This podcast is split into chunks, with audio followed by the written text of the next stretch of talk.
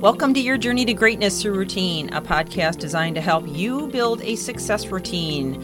My name is Michelle Steffes, and I'm author of the book, and I'm excited to come to you today with more insights and ideas to accomplish your success routine because it's not the big things we do, but the little things we do every day that make the biggest difference. So let's get on with the podcast.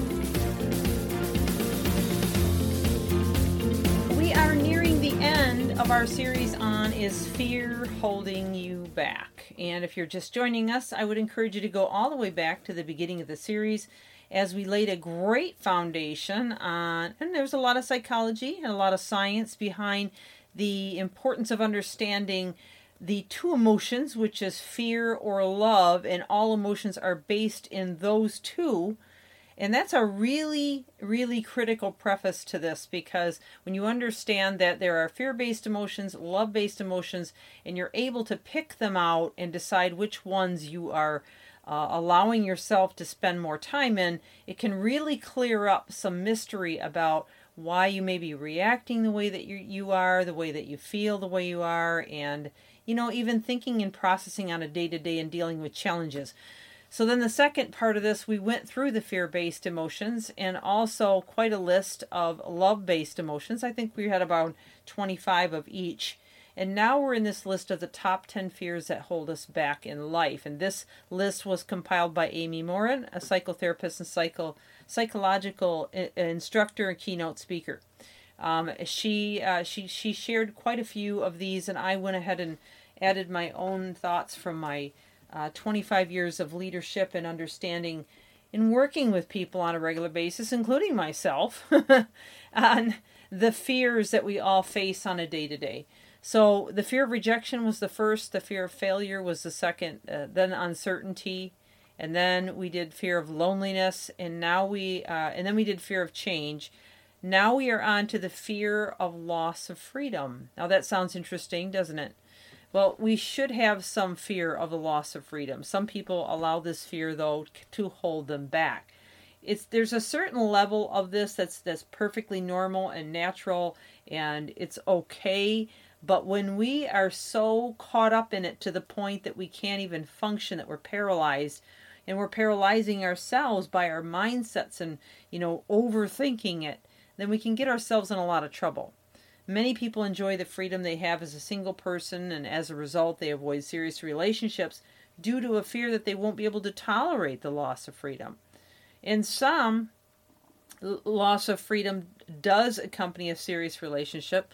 It's important to balance independence with dependence and maintain some freedom. So, this is again the word, the key word here is balance. We've got to have it in all of these fears you know, there may be a certain varying degree that's okay, but we've got to find that balance and not slip over the edge on it. The next one is the fear of being judged. And I would say everybody can waffle on this one just a little bit here and there. Uh, people worry that they'll be judged negatively by others, will shy away from social opportunities. Uh, I hear often networking is a fear for a lot of people. Um, also, public speaking. In fact, I've been, uh, in the studies that I've done on it, I've heard again and again that public speaking is really close to death in terms of fear, which is crazy. But, you know, I, I get it too. I understand. So, people who adopt this fear, the fear of being judged, often exaggerate in their own minds how others will perceive them negatively and underestimate their ability to tolerate not being well received by others.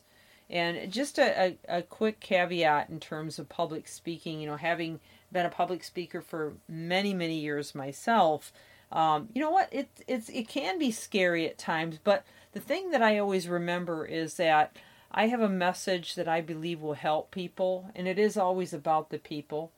And, you know, people are pretty forgiving if you make a mistake or two. And honestly, when you are at the front of the room, it, it most people give you the benefit of the doubt and you become the expert, at least until you really screw it up. But hopefully you don't. but you never know until you get out there and really make a go of it. And it's okay to make mistakes. Um, those of you who, who are out there thinking about public speaking, or maybe you are faced with public speaking, one quick tip that I have for you is to join a Toastmasters group because it's a safe place to exercise public speaking uh, without any consequence. And you've got people that are not only on your side and backing you and cheering for you, but helping you along the way to grow as a public speaker. So, don't know, I didn't plan to put a plug in for Toastmasters, but it is a good way to start out if you're looking to do that. But the fear of being judged is what we're talking about here. So, you don't want to get caught up in overthinking the, um, the, the networking side of it, learning to mingle with people maybe that you haven't met before. Um, it really is a great adventure if you give it a chance. Okay, and then I have just three of these left, and I don't know if I have time to get into it today. So we're going to go ahead and save these last three for tomorrow, and we'll sign off at this point. This is Michelle Steffes, your journey to greatness, your routine. Glad to have you on the podcast. If you're enjoying this, please make sure you share it with others. And um, if you don't have the book yet, I would encourage you to get your journey to greatness, your routine. You can get that by going to my website, ipdconsulting.com, and I'll sign it for you and send it at free shipping. Or you can go and uh, get one from Amazon. Well, I wish you an amazing day